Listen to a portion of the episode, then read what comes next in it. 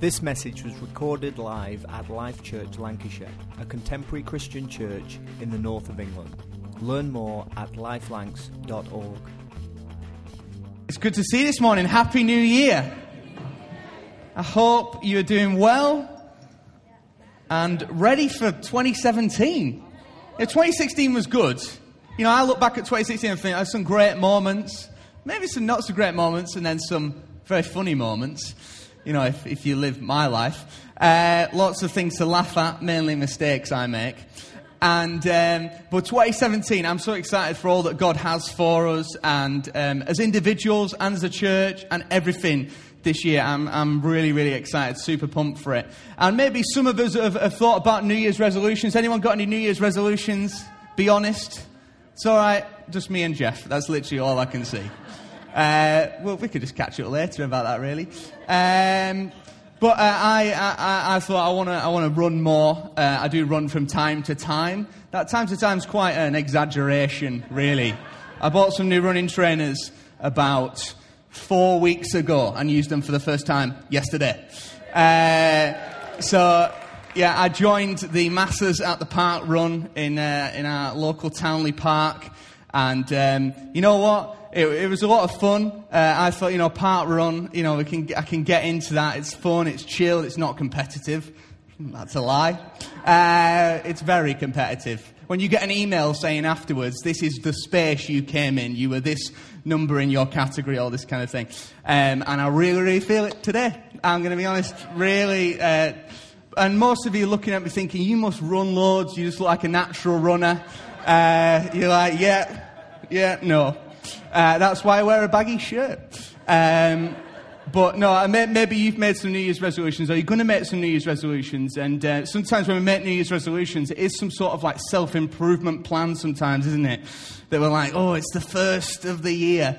Um, the last 365 days, but now I've got an opportunity to, you know, maybe, maybe uh, for you it's to, to, to do more exercise, lose weight, uh, maybe it's to, to join a life group, come to church more, start a business. I don't know what your New Year's resolutions might be. Some of those are, are good ones. Um, uh, not, you know, you can choose from those. I'm not going to choose for you. Uh, but there's lots of different things that we can do, and they're really positive. New Year's resolutions can be a positive thing, can be something but sometimes we make them, and um, if, if, I'm honest, and maybe you've done this as well, is we, we, we don't really think about the steps towards it. We're like, I'm going to do this. You know, as soon as I finished the park run yesterday, uh, some of my friends are there, and straight away, literally, I'm like at the end of it, my stomach's in my mouth, and, and they're going, So you're going to do it every week? and I'm like, I can't breathe. Never, never mind commit to doing it every week. And, and immediately I'm thinking, no, I'm not going to do it every week. You know, I might, I might even do it 50 times next year, but I'm not going to do it every week because I'll be on holiday or something. And, um, you know, sometimes our New Year's resolutions become this thing of this, you know, I'm going to, every week I'm going to do this, or every day I'm going to do this. You know what? It's the steps that we make towards it that actually we can then step into um, the things that we want to do. And, and sometimes I think the, the problem with New Year's resolutions is our measuring stick is the previous year. You know, sometimes when we step into the new year, our measuring stick is the previous year. What if it's just a bit better than 2016? Well, you know what? I don't think that's a great measuring stick because I don't think that's God's best for us. It might be actually God's like, no, I've got 10 times better for you this coming year. Not just a little bit better than 2016. And sometimes that is the danger with New Year's resolutions is that uh, the, the measuring stick can just become that. And sometimes, I don't know about you, but when you kind of get to New Year, and I don't, who, did anyone have party poppers last night? I didn't where I was, you know, classic. Get like 30 from any pound based shop. Um, I did. Um, and sometimes we, you know, it's New Year's and the clock strikes 12 and we, and we're like, oh, hugs and kisses, everybody, all that kind of thing. You know, it's really nice. Uh, and we think something magical's about to happen because it struck midnight. Um, well, maybe for some of us, it's just a bit like, uh, meh. New Year, what's that about? I wasn't even that bothered anyway. And sometimes that's what it can feel like. We fluctuate between these feelings of it's a new year, new me. We see all this kind of thing on, on social media. But really, there's not something magical going to happen at midnight. We're not going to turn into a pumpkin or something from Cinderella. We're not, you know, something strange isn't going to happen at midnight. It's the start of a new year. And you know, when the start of a new year happens, it's not a magical, mystical moment, but it is an opportunity for us to recalibrate, refocus, re energize, and say, actually, no, this year is going to be my best year yet. My best is yet to come. God's got his best for me this year. And, um, However, I feel when that clock strikes midnight, if you stayed up, whether I'm like, yeah, or whether I'm like, hmm, or anywhere in between, that actually we can face forward into what God has got for us this year. And that's what I just want to talk about this morning is about facing forward. Because sometimes it's so easy to look into 2016 back and think, oh, look at these good memories, look at these good things, and, uh, and kind of live out of good memories. But actually, our aim should be to make new memories. Our aim should be to make new memories, uh, and, uh, but also not to dwell on the bad moments, not to dwell on the bad moments of the things that happened. Because what happens is when we, if we're still looking at 2016 and says 2017 is this way, and we want to face into that, we want to face into everything that God's got for us. Sometimes we get caught up in dwelling on, on the things that didn't go so well, and we end up going backwards into the new year, and we're so focused on on, on what has happened, what we've been through, the struggles, the challenges, that we miss the opportunities of the new. This is what can happen. And maybe, maybe for some of us, we're like, oh, yeah, but it, it was tough. And I'm not just walking backwards into New Year. You know, I, you know I'm going to do something, I'm going to go backwards into New Year in a bit of a stylish way. I'm not going to moonwalk for you um, at all. Can't in these shoes, wrong shoes. Um, but actually, what we need to do is, is flip right around and say, actually, no, I'm going to step into everything God's got for me this coming year, at the plans and purposes that God has for us. You see, facing forward simply, and the message this morning is simply about this. It means looking into what is to come rather than dwelling on what might have been. Looking into what is to come, what God has got for us, rather than dwelling on what might have been. Because sometimes the might have been is worse than the bad that we go through sometimes. Because we go through stuff, we go through challenges, but the might have been is sometimes the thing that, well, we don't actually know what happened there. Because it didn't actually happen. And so when we face forward, when we position ourselves for our best year yet, when we position ourselves, as we step into 2017 this morning, as we look forward into that, what we're actually doing when we face forward is making a prophetic statement over our life, I believe. And when we talk about the prophetic, sometimes we hear this word band around prophecy or prophetic. But really, I would simply define it as, and what we can see in the Bible is speaking the truth, truth and life on behalf of God. Truth and life on behalf of God. You know, that's what we see throughout the Bible. Throughout, when God speaks through people, it's always truth and it's always full of life. And sometimes that truth is hard. It's, the prophetic is not magical and mystical, uh, but we, you know, we believe that every preach, every message like this should be prophetic. Because every preacher should have heard from God. If they haven't, where are we getting our stuff from? It's not Wikipedia. Let me give you that. That when we choose to face forward, when we step into 2017, we're making that prophetic statement over our life. You know, 2016 or our previous years, sometimes we can go, oh, they were the good old days oh, this, that was really good, you know, I've got that amazing memory. The good old days are yet to come. The good old days are in front of us, you know, if you want to use that phrase. Neither do the mistakes and challenges and struggles of the previous years be the things that hold us back from stepping into all that God's got for us. And so facing forward, there's a reminder that means looking into what can be rather than dwelling on what might have been. And our hopes and dreams, sometimes maybe when we look back, maybe we feel like they've dried up, or I had this dream to do this, or I had this hope to do this, or I just, it just feels dead and buried, it just feels dried up. We know what? There was someone just like that called Ezekiel. And so we're going to look into this, this guy called Ezekiel this morning who's got this amazing, amazing story where actually things were dead and buried, things were dried up, but there is hope and because we have a God of hope. And so in Ezekiel 37, we'll turn to that in just a moment. But who is this guy Ezekiel? Well, when I first, when I first hear that name, I think that's such a cool name. You know, people could claim that as a baby name, maybe. You know, just, yeah, get it out there, uh, claim it. He was a guy who found himself in the middle of uh, this international upheaval that was going on in the world at that time. There was empires stretching for power, trying to, trying to beat each other, and he found himself in exile from his nation of Israel in a place called Babylon. It was in a time of limbo. His city of Jerusalem was being run by puppet kings who the, the, uh, the, the empire of Babylon had put in place. And the reason that his nation was in a mess was essentially because his nation, the people that he was part of, has essentially just stuck two fingers up at God and said, We're going to do our own thing. That's essentially what they'd done. And this was the mess that they got themselves in. But who was this guy Ezekiel in the midst of this? Because he wasn't just a guy, he wasn't just part of this nation. No, he was a priest, he was a prophet, he was someone who was speaking truth and life into that nation. And sometimes the truth that he was speaking wasn't necessarily the truth that the people wanted to hear. You know, sometimes in our life, the truth we want to hear is not the truth that we need to hear. Sometimes in our lives, the truth that we want to hear is not the truth that we need to hear. And the people at that time needed to hear some real strong truths. And a good amount of the time that he spent was informing them about the consequences of their actions. But then finally, his city was dest- virtually destroyed. Jerusalem was virtually destroyed. The nation was at rock bottom. And then a message of hope comes through. I don't know if you've ever felt at rock bottom in life at certain points. And, and all the hope manages to spring through. God brings hope in through someone stepping in to our world. Maybe a lot of that, a lot of our stories in this room today, that actually hope stepped in, hope was brought in.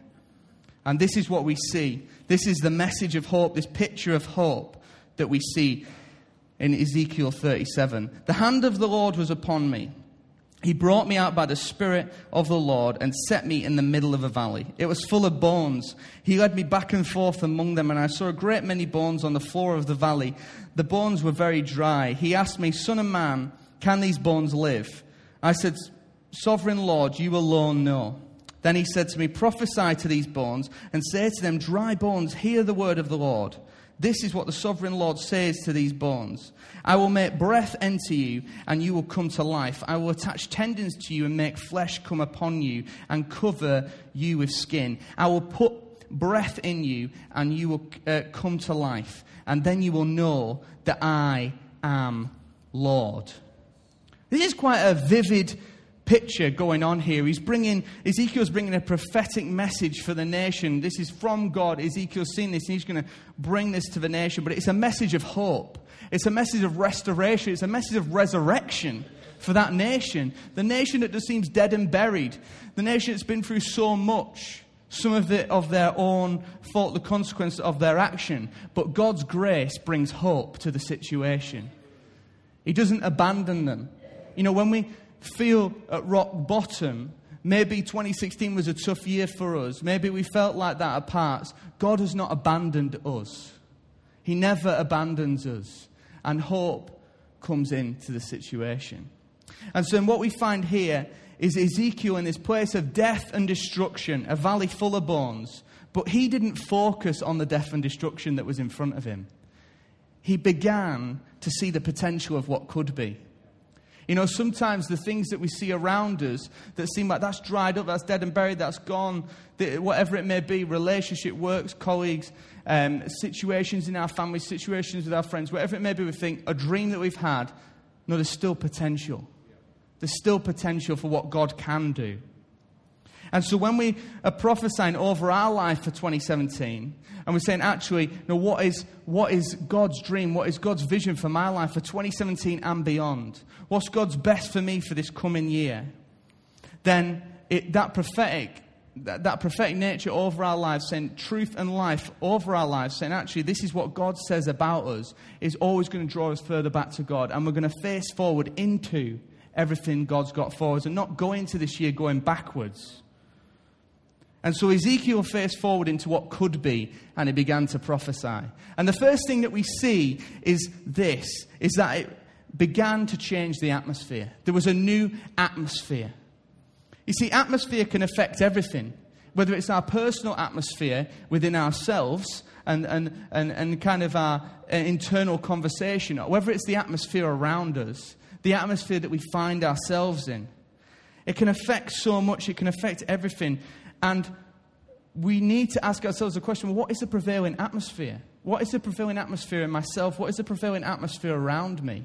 What is the atmosphere that's pressing in on me? What is the atmosphere that I am creating in my life and in the lives of others? And so, what we see here with Ezekiel and this moment is that the atmosphere begins to shift because of the prophetic, because he begins to speak truth and life that God is saying. That actually, when we speak truth and life, the potential of what could be, of what God wants to do as we face forward, where it begins to bring life. The atmosphere begins to shift. And the life was breathed into these bones. And I think about Jesus. I think about how Jesus did this, how Jesus shifted atmosphere. Jesus coming as a baby at Christmas, that was atmosphere shifting. Coming in vulnerability, in a dirty stable surrounded by broken people who didn't probably know what they were fully doing.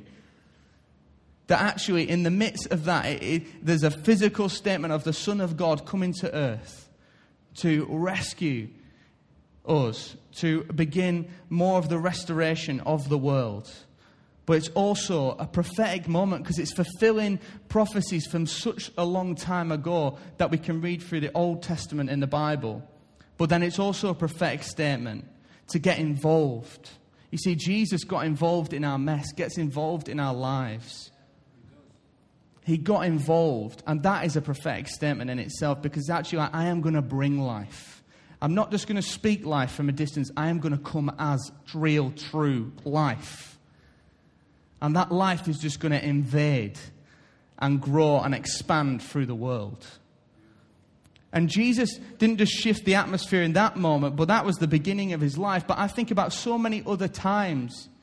I think about when his friend Lazarus was, was dead. I was going to say dying, he was dead. Jesus got there, the guy is dead. The atmosphere is of mourning, is of this, this, this guy, this guy's gone. Well, Jesus ignored that, shifted the atmosphere, and, and the guy rose from the dead. I think about when Jesus met the woman at the well, the woman who felt so bad because of the life that she'd lived. And Jesus began to shift her personal atmosphere because he began to speak life and truth into her. And so from that point on, her life began to change because how she viewed herself, her personal atmosphere, had begun to shift. And when, so to speak life, we need to be facing the right way to speak life, we need to be facing the right way. We can't be going backwards and sort of trying to see and, oh, yeah, that, that'll be good, but I'm still kind of living 2016. Well, no, we need to be facing forwards so we can say, actually, no, I'm stepping in to 2017 and I'm going to shift my personal atmosphere. I'm going to shift the atmosphere around me. Because when we get caught up in the, in the, in the, in the prevailing atmosphere that is around us, then what happens is what we're trying to bring into that begins to get washed out a bit. You know, I think about uh, one time I was working in a school, and, and uh, schools have all sorts of different atmospheres. Um, I love schools. I love working with young people. Um, and there's all sorts of stuff going on in schools. Um, and this school was a great school that I was working in. And we were about to do an assembly. Um, uh, about Easter actually and about what Jesus had done, and we were, uh, we were sharing about what Jesus did at Easter. He died on the cross, rose again, rose from the dead three days later. And uh, so we were going to go for it, share this message. And um, I was just thinking about, well, how, how do we end this assembly? How do we land this, this assembly? And, and um, the, the chaplain of the school, just before we were about to get up, he, he came and grabbed me on the arm and he said, I really hope that you're going to give people an opportunity to choose life this morning. And I thought, this is a school.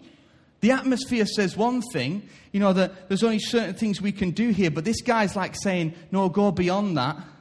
Do something that's going to shift the atmosphere. Because what these young people, what these students need was life. They needed Jesus. And so we did that. And over a hundred students came forward at the end to respond to the message of the cross and what Jesus had done for them. And I was blown away. But you know what? It was an atmosphere shifting moment. Because the atmosphere said one thing you can do this, and we've got to obey uh, and, and honor those boundaries in schools and the places we are. But someone came in and said, No, today is the day to shift the atmosphere. And so that moment, the atmosphere shifted. And I imagine we could think of many times where actually God's used us or, or He could use us in the future to shift the atmosphere around us. And so in 2017, in our families, in our workplace, with our friends, we've got opportunities to shift the atmosphere because atmosphere affects everything. The second thing we see with Ezekiel is that when the atmosphere begins to shift, new life can be birthed.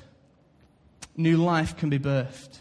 And you may feel like my dreams, my ambitions, they just feel a bit dead and buried, or they feel a bit battered, or they feel a bit kind of way back.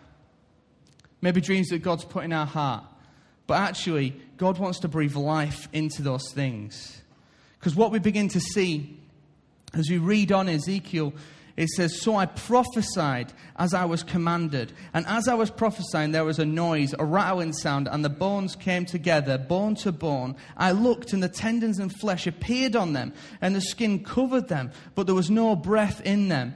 Then he said to me, Prophesy to the breath, prophesy, Son of Man, to say to it, This is what the sovereign Lord says Come, breath, from the four winds, and breathe into these slain, that they may live. So I prophesied as commanded, and the breath entered them, and they came to life and stood to their feet as a vast army.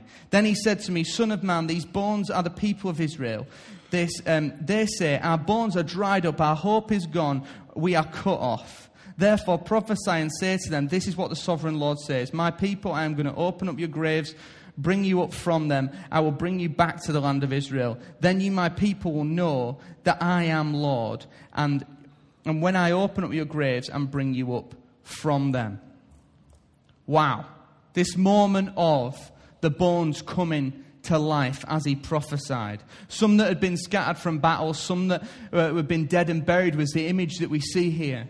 And sometimes in life, we feel battered by the storms or the situations of life. We feel like our dreams are dead and buried sometimes. But actually, it doesn't matter how dead things are, God can still breathe life into them. God can still breathe life into them. Throughout the Bible, we see situations where God breathed life into seemingly dead situations. I think about Abraham and his wife Sarah. She was told she, you know, she was so old she couldn't have children, but yet a miracle happened. And in their old age, they had a son called Isaac. I think about Joseph, who, when he was in prison, maybe his dreams had begun to fade, but then someone remembered what he had done for them. And God came through and gave him a new uh, new opportunity and breathe new life into him. I think about Moses who ran away because he killed someone and ended up being a shepherd for years and years. But God found him out in the desert and said, No, you're going to be the man to rescue the people from Egypt and give them back life. I think about David who, through the many different mistakes that he made in his life, and even killing a man and losing some of his sons and all these different things that went on, God restored him and still used him, gave him life. I think about Peter who denied Jesus three times and probably felt like, I just want to die, I just want to curl up in a ball, I just want to. But Jesus reinstated him and said, No, you are going to be a key guy in what I'm about to do. I think about Paul, who was a murderer and a persecutor, someone who deserved to die, but God gave him a chance to bring life. And Paul then was a big part of spreading the good news of Jesus all over the world as it began to spread. So it doesn't matter what we have done, it doesn't matter where we've been, it doesn't matter how many mistakes we've made, even in 2016, as we choose to face forward and step into 2017. God's got new life for us. God's got new opportunity for us. And as the atmosphere changes and new life begins to come, God doesn't want a quick fix moment, I believe. He wants continual change and transformation for us to become more of the people that He's created us to be, to remain connected to Him, and to be able to live out all He has for us. And so then it says in verse 14 of Ezekiel, it says, I will put my spirit in you, and you will live. And I will settle you in your own land, and then you will know that I, the Lord, have spoken. I have done it, declares the Lord. God will put his spirit in them. And you know what? God wants to put his spirit in us, the Holy Spirit. He wants to empower us with his Holy Spirit. The Holy Spirit is not new, but He can be new and fresh for us every single day. That just as this as we read that and think that seems a bit odd, God putting His Spirit in us, how does that how does that work? How does that figure? We can understand and look at it through the lens of the New Testament, and we can see how God empowers us with His Holy Spirit, how God enables us with His Holy Spirit. But at this point with Ezekiel, he understands God's Spirit in a slightly different way. He understands this is God who we worship, and he's going to put his Spirit in us, and his Spirit represents his presence. And we see God's presence represented in so many different ways throughout the Bible. But is it just for Ezekiel? Is it just for those people? Well, no, because God's Holy Spirit is for all of us right now, wherever we are. Just as the band come and join me that actually it's not just for some individuals, it's for all of us. And His Holy Spirit is, is, is, is, is, is, the, is the one who's transforming us, changing us, helping us, empowering us. And we think, well, how, how do we know if, if the Holy Spirit is, is doing that in us? Well, the Bible tells us in Galatians 5 that this is the kind of fruit we will see in our life of love, joy, peace, patience, kindness, goodness, faithfulness, gentleness, and self control. You know, that's the kind of person I want to be. I want those to be descriptive words about me. I, I want more of that. So you think, well, how do we access that? How do we, how do we grab hold of that? Well, a simple prayer that I try and pray every day, and don't do it every day, but I try to, is Holy Spirit, help me today, transform me and change me, work in me and through me. Because we're asking the Holy Spirit, God's not going to force His Holy Spirit into us, God's given us an invitation. He's saying, I'll, I'll put my Spirit in you, but actually, it's an, it's an opportunity, it's an option. God is in, we have an invitation to invite the Holy Spirit in. Say, yeah, I want to receive that. I want to receive what God's got for me and how He works in and through me. So the Holy Spirit is not new, but He does do new things. And I believe that this year, as we face forward, as we step into 2017, the atmosphere begins to shift. That new life can be brought in.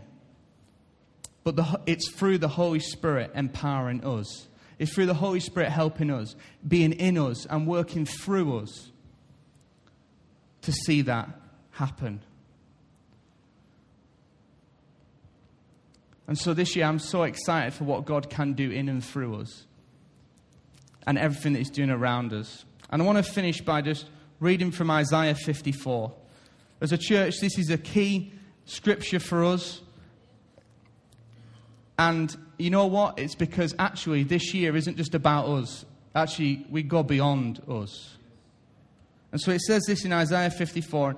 The context of this is, is that this lady that um, it talks about can't have kids. And so this is what it says Sing, barren woman, you who have never bore a child, burst into song, shout for joy, you who were never in labor, because more are the children of the desolate woman than of her who has a husband, says the Lord. Therefore, enlarge the place of your tent. Stretch your tent curtains wide. Do not hold back. Lengthen your cords. Strengthen your stakes, for you will spread out to the right and to the left. Your descendants will dispossess nations and settle in their desolate cities. Why would a woman who can't have kids expand her house, her tent? It's because she's believing for a miracle. In all of our lives this year, as we live that, as we face forward into 2017, our lives then go beyond ourselves because actually, the lives we live as a community, We are enlarging the place of our tent as an individual, but then also that's why we built this building. It's a larger tent to fit more people in. It's a picture of that. But our lives are also doing that as well. And so this year, as we face forward, we can stretch out and become even bigger than we thought we could be in God. And so facing forward means looking into what is to come rather than dwelling on what might have been. Let's forget about what might have been and focus on what God can do in 2017. Because if we go backwards into it, it'll take a while for us to turn around and then we're in it and we're like, oh, I've missed these opportunities. And then we start to go, oh, what might have been. And, but today we have the opportunity to turn and go, I'm going to face forward into 2017. Discover more about us at lifelanks.org and stay inspired by subscribing to the podcast via iTunes. Thanks for listening.